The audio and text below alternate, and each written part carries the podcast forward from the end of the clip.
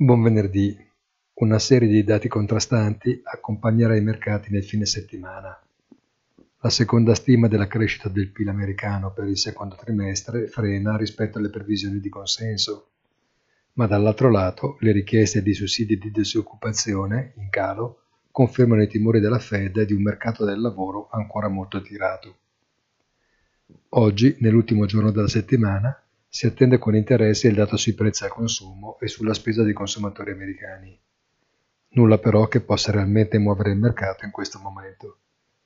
Un buon fine settimana a tutti e come sempre nel tardo pomeriggio di oggi il punto della settimana sul nostro sito easy-finance.it.